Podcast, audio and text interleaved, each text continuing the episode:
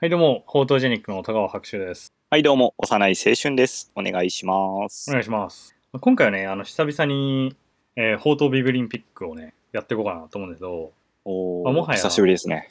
その久々に、あのーもはやね、あんまりこう、本の紹介をして戦うみたいな、あの、意味合いは薄れてきたんだけど、 確かにね。ただただお互いが最近読んで、まあ、最近で読んで面白かった本を紹介するというコーナーなんだけど、うん。えー今回はね、ちょっとこう、文芸ないしはこう、ちょっと美術系の話おかーな、お互いに。いいですね。アーテイメンツですね。そうね、アートということで。えー、まずね、じゃあ、ちょっと早速やっていこうかなと思うんだけど、はい。まず俺から、はい。えー、ちょ、著者の名前がわ からん。いきなり。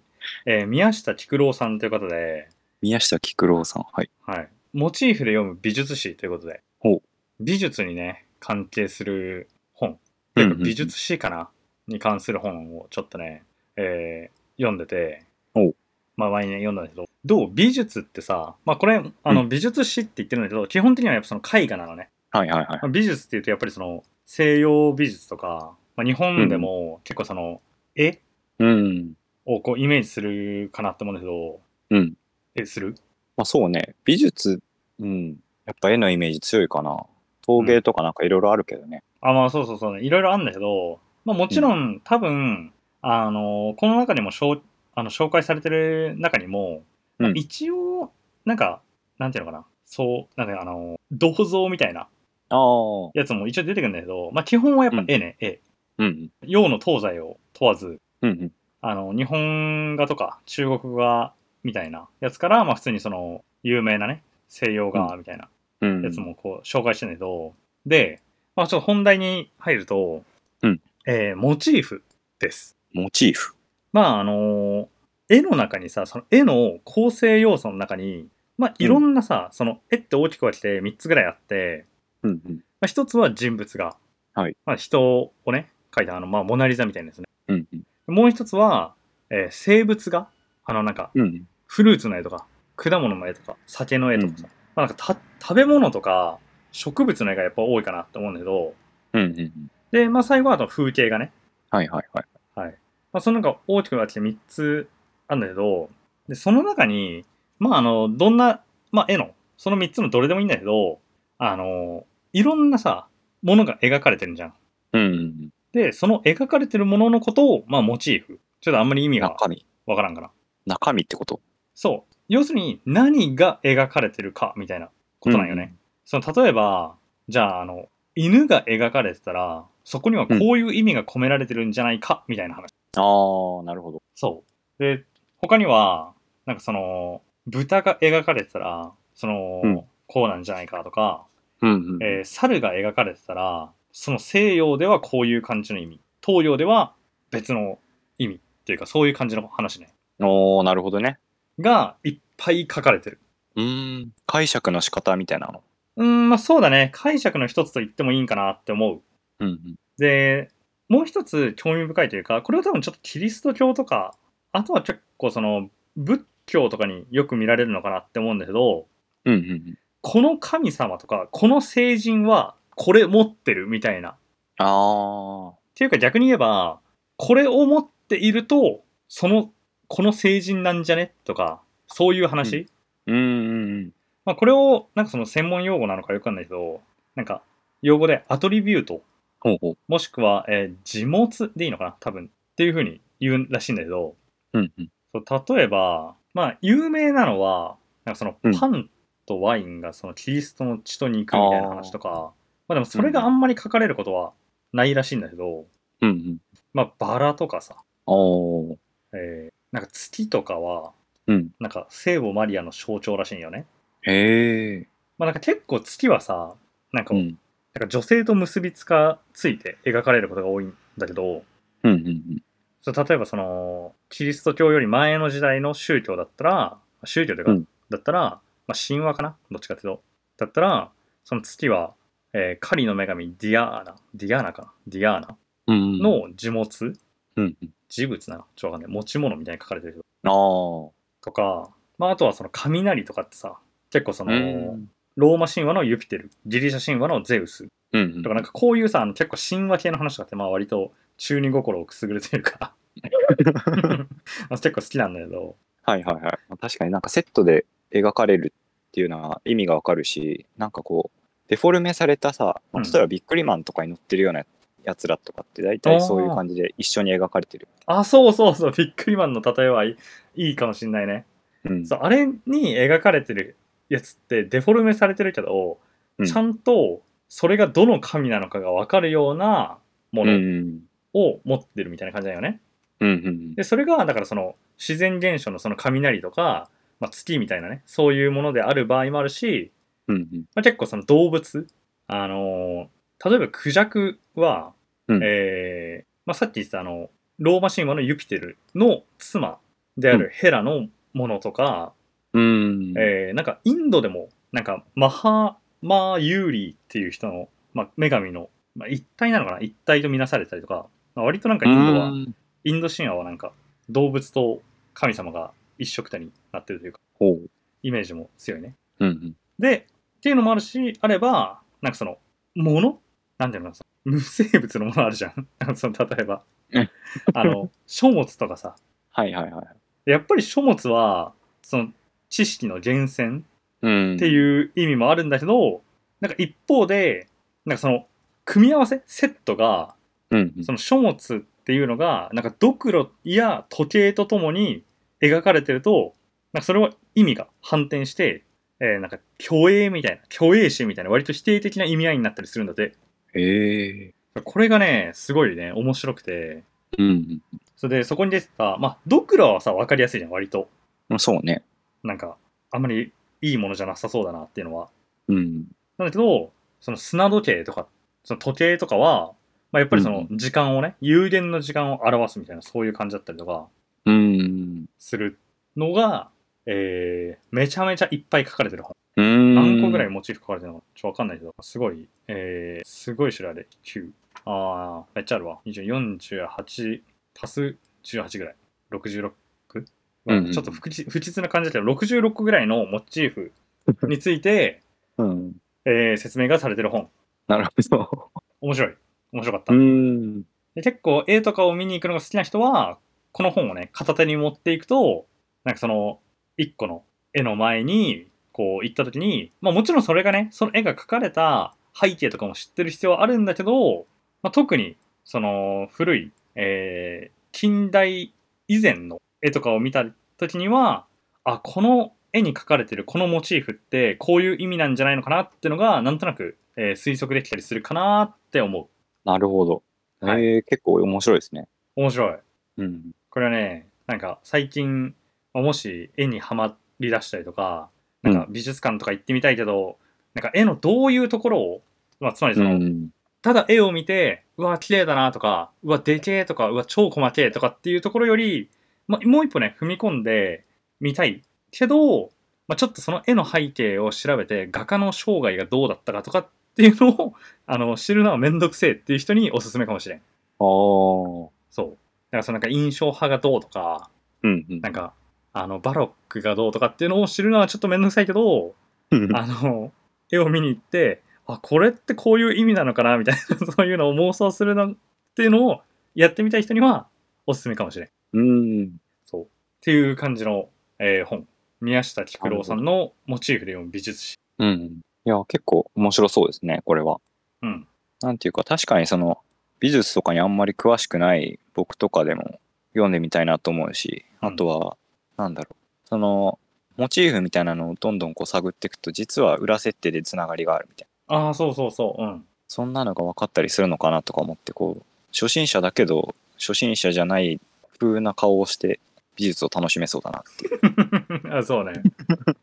であの、読んでてちょっと思ったのは、うんあのこの本のなんか個人的にいいとこだなって思うのは、うんなんかその西洋美術ばっかり取り上げてたりとかしないのね別にうん。はいはいはい。その同じモチーフでも、あのー日本画か日本画とその西洋画で、まあ、説明を加えたりとかするんだけどうんうんでそうすることによって何がいいかってその、うんうん。このここにね書かれてるそのモチーフっていうのはあの現代の漫画とかアニメの中でああの出てくる表現に、まあ、近いんじゃないかなっていうか、うんそういうのにも応用が利きそうだなって思ってて、うん例えば、まあ、分かりやすいので言うとあの橋っていう項目があるのね橋はい。ブリッジ。ブリッジの橋うんあそうね いろいろあるから日本語難しいからブリッジのね橋、はいでこれ日本だとあのう彼岸への道って書かれてるのねおお。そうあの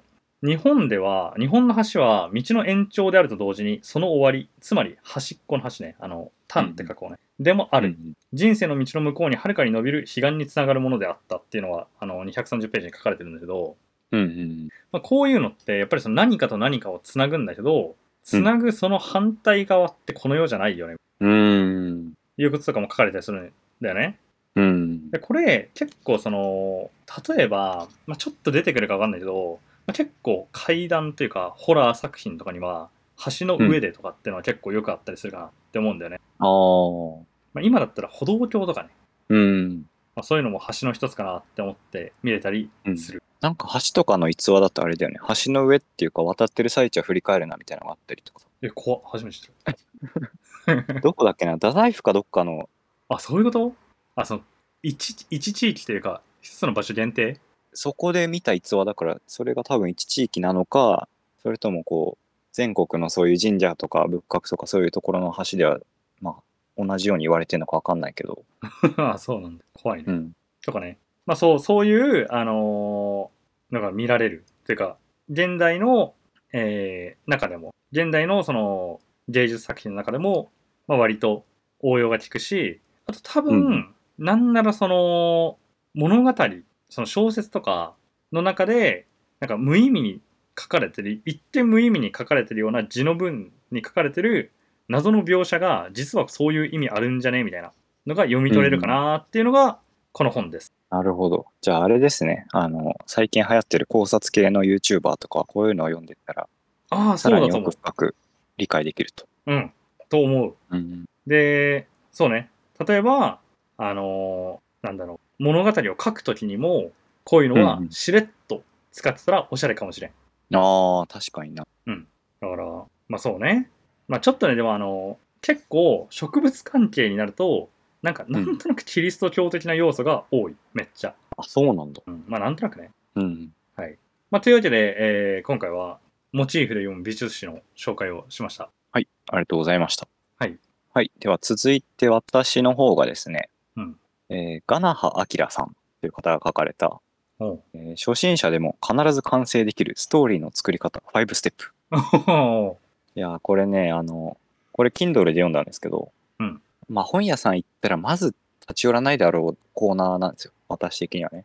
えーその小説を書くみたいな小説とかうんストーリーか、そうそうそうそう。はいはいはい、ただ、あの、まあ大学とかでこう、ちょっと研究をしてたりしたときに、うん、あの、人に伝えるときは必ずストーリーを作れみたいなおーうんうん言われてて、言われたね あーストーリーかーっていう、そういうストーリーなのそれまあ、あの直接的なうん感じじゃなくて、あれ例え話の方だと思うけど、まあ、でも実際にこういうなんかストーリーの作り方5ステップっていうのをうんちょっと読んでみてなんかこう伝えたいことというかうんうん、まあ意図していたことは何なのかなっていうのをちょっとでもね理解できたらいいかなと思って読んでみました、うん、なるほどねまあこのな話の中で、えー、と5ステップ5つのステップというのが、うんえー、とテーマの決め方はいはいはいでネタの設定の仕方うんあとはキャラ設定うんで、ストーリーのアイディアとストーリーの構成の5つになります。うんうんうんこの中で、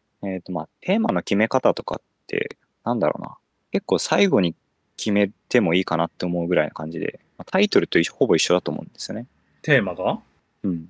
まあ、だからこう、なんか、ネタとかを考えてるうちに、あ、なんかこれの共通項ってこれだなとかいうので、テーマはこれみたいな。おおはいはいは逆順でも作れたりするかなと思うんで、まあ、テーマはちょっと、今回は、あの詳細は紹介せずにおきます。いはいえー、とネタどうやって作るかみたいな話で、うんこの本の中で紹介されてたのが三大話っていうおおほうほう例えばこの本の中だと,、えー、と釣りと魔女と泥棒っていう3つのキーワードがまあポンと頭に浮かんだとほううんそしたら、えー、と未来のお嫁さんの姿を釣ることができる川に行くことができると。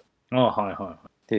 ここで釣り上げる人っていうのは必ずまあ見た目おばあちゃんまあだから魔女っぽいおばあちゃんみたいな人が釣り上げられると。うんでその魔女っぽいおばあちゃんを釣り上げて、まあ、将来的にこの嫁さんってこんなおばあちゃんなんだなみたいなちょっと残念うんうん。ただ本当はそのおばあちゃんはあの変装されてる姿で、うんおばあちゃんっていうのはなんか実際は泥棒本当は泥棒なんだけどおばあちゃんに変装してる美少女だったみたいじゃあそれは泥棒が美少女ってことなあそうそうそうそうほうほうほうほうほっていうのがなんかまあ無理やり話を作ると釣り魔女泥棒っていう感じでう。なるほど。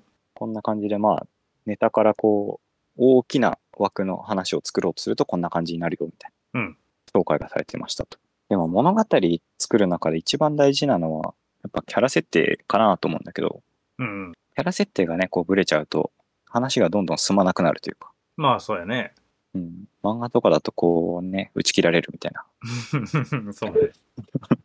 まあ、よくあると思うんですけどまああの大まかに組んないといけない項目というのが56個ぐらいかな、うんえー名前はいはいはい。で、立ち位置、まあ、どういうポジションの人か、まあ、なんか会社だったら、まあ、平社員なのか、課長なのか、部長なのかみたいなのか、ああ、それ社会的なポジションってこと社会的なポジションでもいいし、あのまあ、敵役で敵のボスとかでも何でもいいんだけど、ああ、はいはい。まあ、つまり物語の中でのポジションね。そうそうそうそうんうん。はいはいはう。い。で、次が、えっ、と、そのキャラの設定うん。から、まあ、例えば敵キャラで、敵のキャラの中でも、えっ、と、ボスの次に実力を持っている。うんで、統率力は一番高いので、えっ、と、ボスに信頼されてるみたいな。うんうん。こんな設定を作ってあげるよと。なるほどね。まあ、それは結構、立ち位置と、まあ、結びつきやすいってこうん、そうそうそう。と。はいはいはい。で、次が性格。ああ、はい。まあ、敵キャラだったら、こう、悪どいとか、あとは、まあ、他人の信頼を得てすぐに裏切るとか、うんうん。まあ、そんな感じの性格っていうのがあったりとか、うんえーあとは、これ結構重要だなと思うのが、えっ、と、欲望とか信念。おー。この欲望とか信念って、なんか設定の中にあるからやっぱ不思議だなと思う。あ、このキャラを作る中でのね、設定の中でうん。項目としてあるから昔から不思議だなと思ってたのがちょっと、まあ、すっきりしたというか、え、ああ、そう不思議かいやなんかそのね日曜の朝にヒーロー番組とかやってるじゃんうんうん。特撮ね。あれのてそうそうそうそうあの敵キャラってさずっとなんか我々の信念を通すためにこんな悪いことをしてるんだみたいなさ ああ、はいやもう途中で折れろよこんだけ負けてんだろみたいなさい。 いや、思いながら見てたからさああ。まあやっぱこういうなんか信念とかを持ってこう続けていかないと話してす進まないというか続かないんだなと思ああ、まあ、そういうことね。なるほどね。う、うん、うん。だから信念を打ち破るっていうところまでがやっぱ話なんだなっていうのがああ。こここでちょっと合点がいくというかねはいはいはいはい。なるほどね。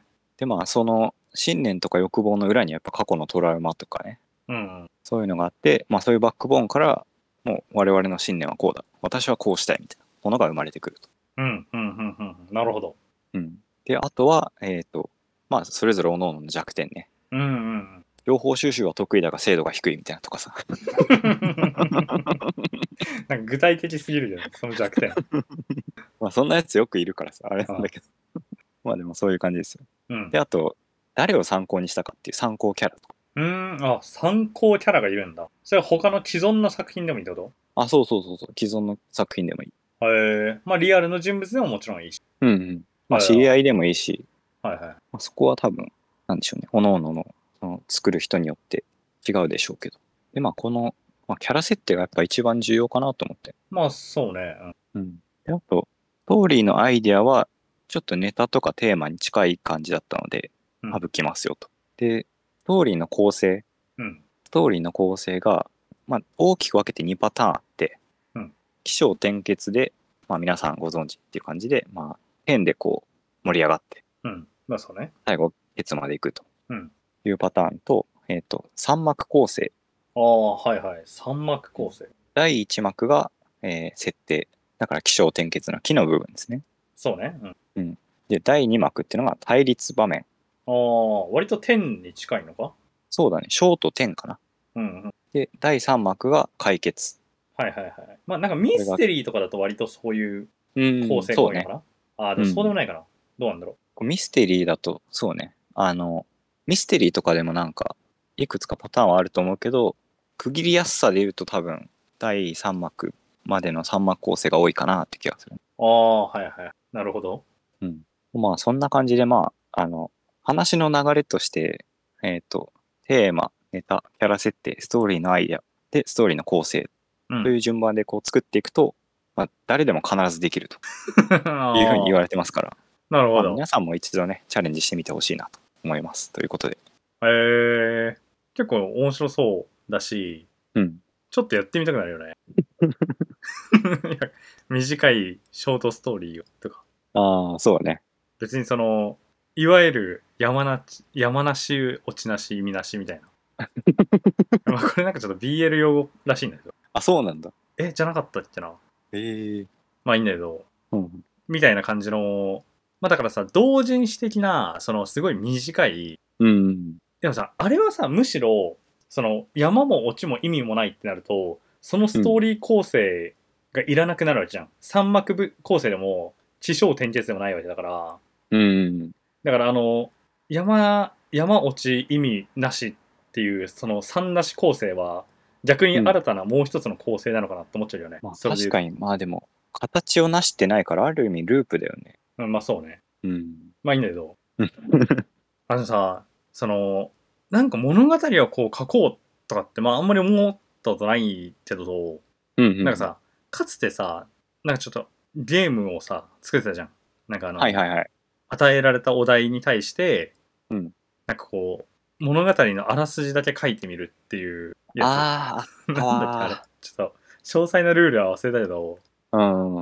あれどうやってやるんあれだよね忘れたけど。あの、大雑把に言うと 5W1H をおのおのに割り振って、ああ、そうそうそう、そうだったわ。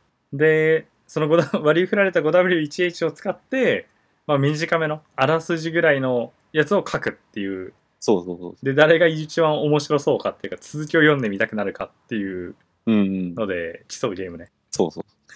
あったねそうなんかそれ懐かしいのだからそのうん本格版ってことだよね、要するにそうだね。あれでもさ、あのゲームも結構得意不得意があったじゃん。あったねあれだからもしかするとさそのキャラ設定とかなんかこう起承転結とかがこうイメージするのが苦手な人ってやっぱいるのかなと思ああまあいるんじゃないなんかう。あで、も、俺はどっちかっていうとそれはうん、なんかさあのキャラの作り方の部分のところで、うんその参考にしたキャラを上げるといいみたいな風に言ってたじゃんうんうんなんか俺、どっちかっていうと、キャラ設定に関しては、うん。なんかそのインプット量なのかなって思っちゃうよね。ああ、インプット量で言うとやっぱ俺苦手な部類に入っちゃうんですけどね。いや、なんか、その、まあ、小説でも、まあ、漫画でも、映画でもいいんだけど、はいはいはい。なんかこの、与えられた、その設定、うん、 5W1H の設定に、うん。こいつだったらう、んちょっとその場面っていうかその物語に似合うなっていうキャラをなんとなく見繕えるかどうかっていうところにかかってくるかなって思う。あれに関しては。あ わかんないけあ、ど。確かに確かに。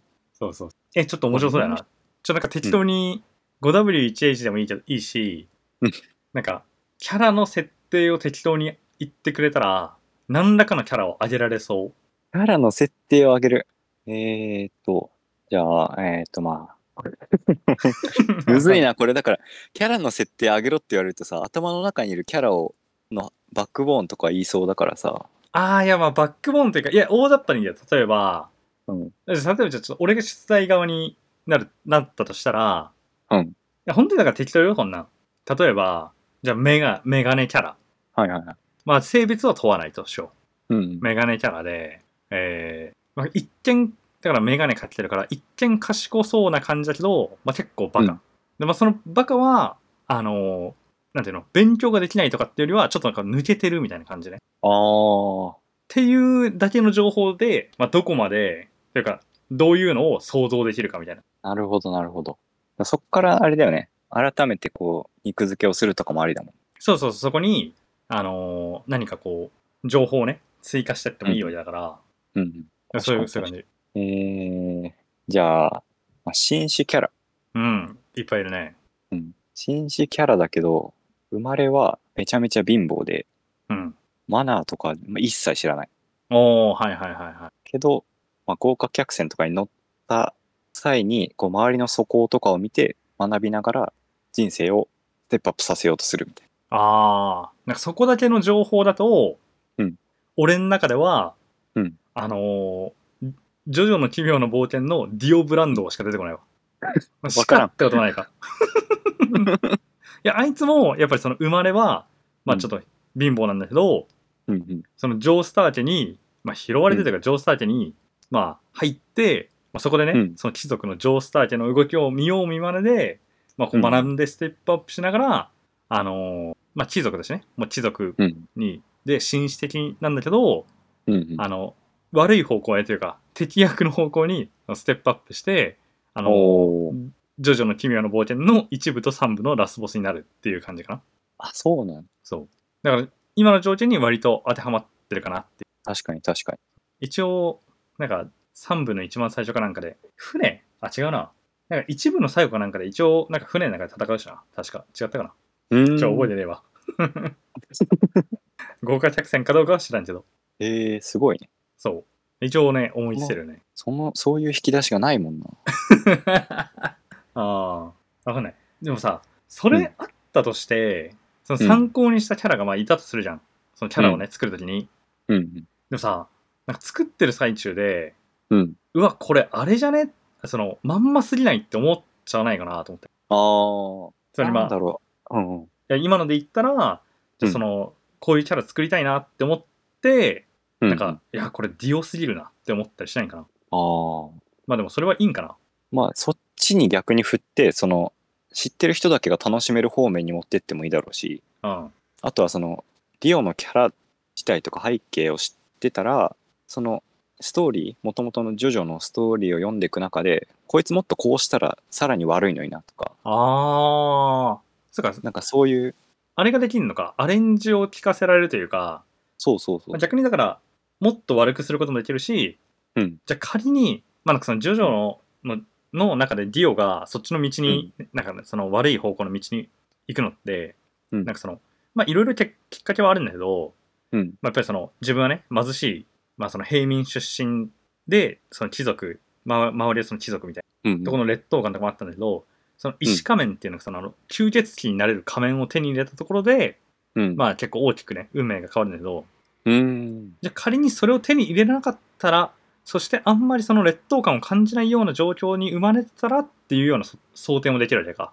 そうだねうんそういうところからキャラを作っていくみたいなことができるのか確かにそういうこともできそうなうん。なるほどね。まあ、だからめちゃめちゃ少数精鋭の貴族がいてその貴族はなんか子だくさんでその貴族でめっちゃ大規模な貴族がいるんだけど、まあ、子供ができないと。うんでその小規模の貴族から養子できてその規模の違いでまたちょっと劣等感を覚えるけどもともとがこうなんだろういい育ち同士だからうん。なんかさらにいい環境に染まってめっちゃジェントルマンが誕生するみたいな。ああ。はいはいはこういう、あんまりその、俺は暗いエンディングが好きじゃないんで、いい方向、いい方向に持っていこうとしてますけど。い。あ あ。いやそう。で、まあ、もう一つなんだけど、うんさっきその、まあ、化粧転結とか、三幕構成みたいなやつがあるって言ったじゃん。で、うん。個人的に物語を作るってなったら一番難しそうなのって、うん。まあ、終わりだと思うんだよね。エンディンうグの部分。ん。うん。まあ、俺は別にその、ハッピーエンドじゃなくても大丈夫なタイプの人なんだけど、あの、だけど、その物語が結構、なんか、適当に終わるのはちょっとどうかなって思っちゃったりするのね、やっぱり。うん。あの、なんかさ、よくある終わり方で、なんかその、うやむやになって終わるのすげえなんかもやっとするんだけど、ああ。まあ、それはそれでって思っちゃわなくもないけど、うん。あの個人的にすごいなんかこう、なんていうの、好きな物語のこう、エピローグみたいなやつって、うんその登場キャラクターたちの、うんまあ、その後が書かれたりすると結構胸熱なんだよね。ああ。であの、代表例としては、あの、うんハリー・ポッターシリーズって、うん。まあ、あの、続編として、あの、舞台のね、呪いの子ってのがあるぐらいなんだけど、うん。あの、ハリー・ポッターのエピローグって、そんな感じなんだよね。うん。あのハリーとかの息子とかがあのキングスクロス駅であの、ホグワーツに行くってところで終わるんだけど、ほうほうほああいうのすごい好きで、う。うん。だからなんかその、時をぶっ飛ばして、あの、終わらせるっていう方法を、 まあ、もし俺が何か物語書くんだったら、やりそうだなって思っちゃう。ああ。まあ、それがね、ハッピーエンドか、バッドエンドかわかんないけど、うんうん。バッドエンドであんまりこの終わり方してんの見たことないけどな。その、すげえ暗いこと、ね、バッドエンドで終わったというか、エピローグがそんな感じなのに、うん。そこバッドエンドって、ね、なんか世界滅びましたみたいな、そういう感じの終わり方だから、ああ。その後、ね。基本、ハッピーエンドが多いのかなって思う、そういう意味では。その終わらせ方はね。そうね。そうだから、結構その、物語の終わらせ方って難しいなと思うんだよね。うん。確かに。まあでも終わりからやっぱ考えるんだろうね、こういうのって。ああ、どうなんだろうね。なんかこう、よくさ、そのうん漫画家とかの話を聞いてると、まあ、特にその週刊連載とかやってる漫画家とかだと、まあなんかその、まあいわゆるその引き伸ばしじゃないけど、みたいなやつがあってするって言うじゃん。うん。うん。で、そうなった時に、なんか想定してた終わらせ方と、まあ、違うみたいな。うんまあ逆の場合もそうだよね。打ち切りでもそうだじゃん。はいはいはい。そうまあね。本当はこういうのを書きか書きたかったけど、うんうん。あのーなんかまああまり受けが良くなくてなんか終わらせなきゃいけないみたいな まあ要するに打ち切りになったっていう時ってさ、うん。まあ、当然打ち切りの漫画の終わり方って俺はすごい納得できないものが多いんだけどうだん。からそのどうせその中途半端に終わっちゃうじゃん物語が、うだかんらすごいそうねあれはそ,、の週刊連載の漫画を読んでてすごいもやっとするんだけどうん。だからなんかちょっと話があれだけ どそうだからん終わらせ方ってすごい難しいよねっていう話そうね。できるかわかんないけど、なんか絵本とかでさ、うんなんか主人公というか、あの、あなたが読みたい話に応じて、このページから読み始めてくださいみたいなのってたまにある。ああうんわかるなんかあんな感じのがさ、こう小説でできたら面白いなと思ってて。ああ、なんかね、ちょっと違うけど、うんうん。なんかゲームブックみたいなやつがそれに近いかなって思ってて、うんなんか例えばその本を読んでて、うんあのーまあ本読んでて、えっと、主人公はこの後どうしますかみたいなその選択肢があるのね。はいはいはい。で、その選択肢、こっち、じゃあその、なんていうのかな、じゃあ坂を登るっていうのと、うん。ちょっと微妙だな、例えが。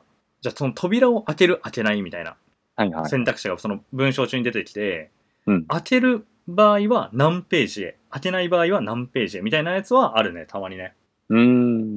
まあ、それがねその途中から読んでっていうのはちょっと話また違うと思うけどねうん。まあでも、なんて言うんだろう、その、そういう、まあちょっとギャルゲーとかもそんな感じなんだよ。ああそうだねなんかノベルゲーが近いね多分ね、うんそのエンディングが変わるっていうのはうん。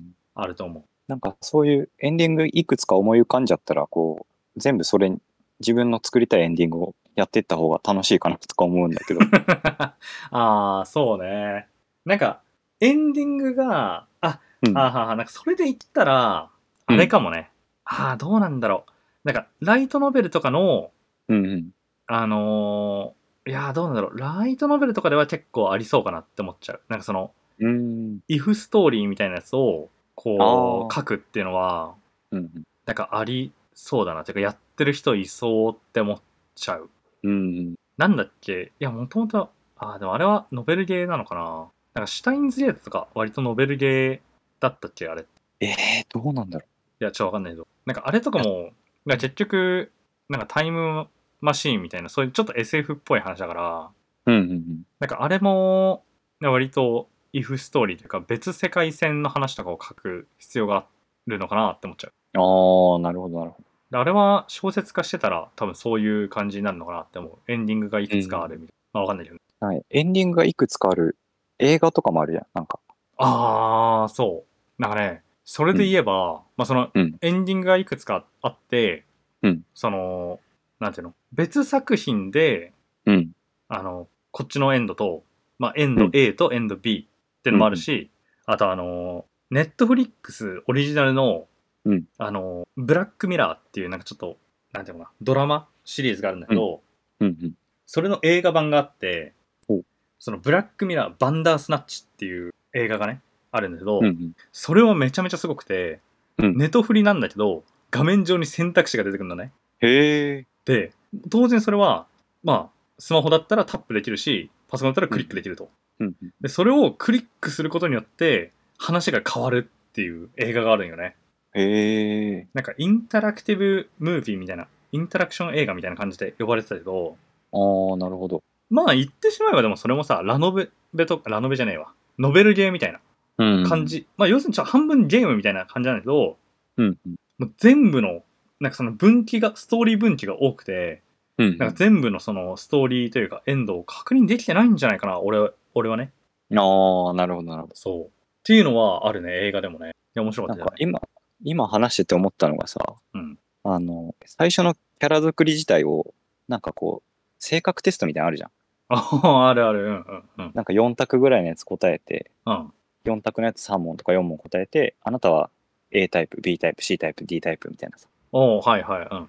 あれのタイプごとにこう読み進めていくキャラが変わると結構面白いかなとか思ったりもしてああ、面白そう。え、むずくねめっちゃむずいと思うけどじゃあそれは主人公というか、うんえ、その、読み手があれをやるってことあそうそう読み手がもう主人公を選べるっていうか読み手に近しいものみたいなやつが主人公として登場するみたいああ、めっちゃ面白そうだけど、めっちゃむずそうだね、そ れ。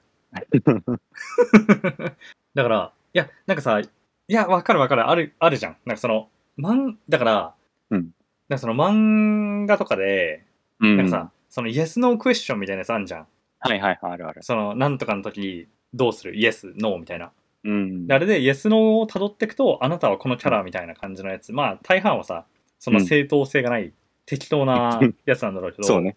うん。あれをしっかりやった上で、うん。その、キャラクターを作ってってことでしょ、そうそうそうそう。ああ、それどうなんだろう。本当に、感情移入のレベルが高くなったりするんかなうん、なんか没入感が高そうかなって勝手にちょっと喋ってて思ったんだよ。ああ、まあ、確かに、うん。そのキャラクター、その主人公とかに、その、感情移入しながら読む人はいいと思うわ。だうんからそれこそ、一人称視点で書かれてる小説とかをうん。うん。は、では結構できるかなって思うけど、うん。ああ、それやったら面白そうやな。できたら面白いな。なんか作ってくんないかな。だから、同じ話を元に、その3パターンなり4パターンなりのうん本を書くってことでしょ、そうそうそうそう。ああ、でも面白そうだな、なんか。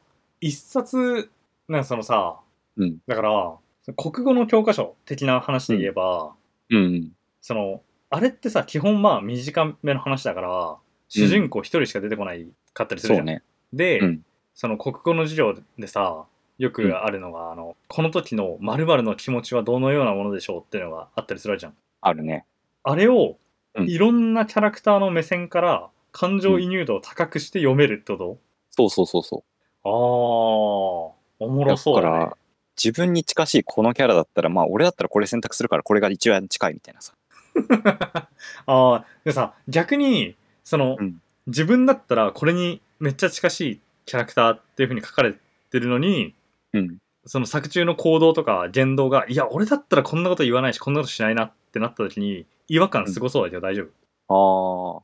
その違和感がいいんじゃないやっぱりこう、読んでるなって実あ感ーを生むでしょ。なるほどね。まんま一緒だったら、まあ、それはそれで恐ろしいもんな。いや、俺すぎるでしょっていう、それこ そ。そうね。ちょっと怖くなっちゃうもんね。 それはね。誰か見てんのかなみたいなさ。ああ。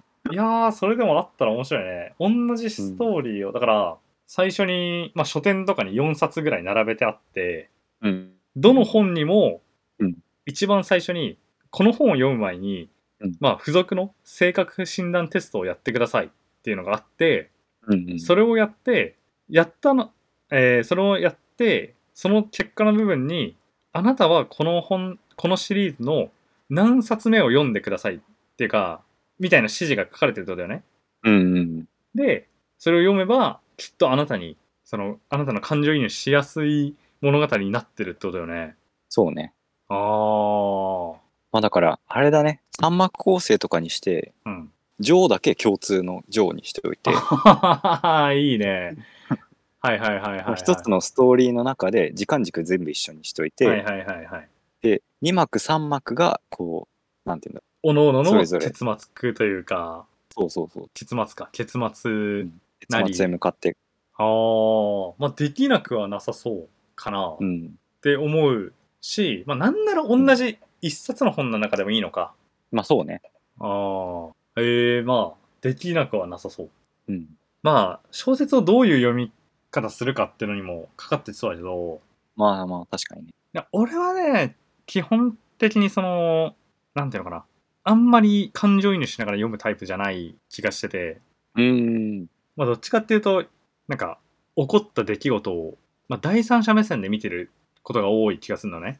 ああ。うんあんまり感情移入しながら読むってことはないんだけど、うん。ちょっと面白そうだよね。だから、そういう感情移入しづらいような人も読め、なんか感情移入しながら読めるみたいな感じかそうね。な。うん。なかなかそれは、あったら面白そう。うん。えー、というわけでですね、ちょっとあのーだいぶ話が 盛り上がって、えー、音源自体はちょっと50分超えぐらいになってるんだけど、まあね、どうせ後で編集超して。対策。そうそう、短くはなるんだけど。はい。はいえー、ちょっとじゃあ今回はね、えー、まあ久々の本の紹介ということで、まあちょっとあれだね、あのー、小説とかってよりは、えー、なんか文芸寄りの話だったんだけど、まあなかなか面白かったんじゃないそうね。結構、あの、話も盛り上がって、ねよかったんじゃないですかね。はいえー、というわけで、ちょっと今回は、えー、私の方からは、えー宮下菊郎さんのモチーフで読む美術史を紹介しました。私、私、幼いの方からは、えー金葉明さんの初心者でも必ず完成できるストーリーの作り方、5つのステップということでね。はい。はいえーちょっとね、えー美術に興味があったり、小説書いてみ、小説とか、なんかストーリーを書いてみたいっていう人は、ぜひね、えー購入して、えーやってみてください。はい。はい。えーでは、本日はこの辺にしときましょうか。はい。はい。えーでは、以上です。ありがとうございました。ありがとうございました。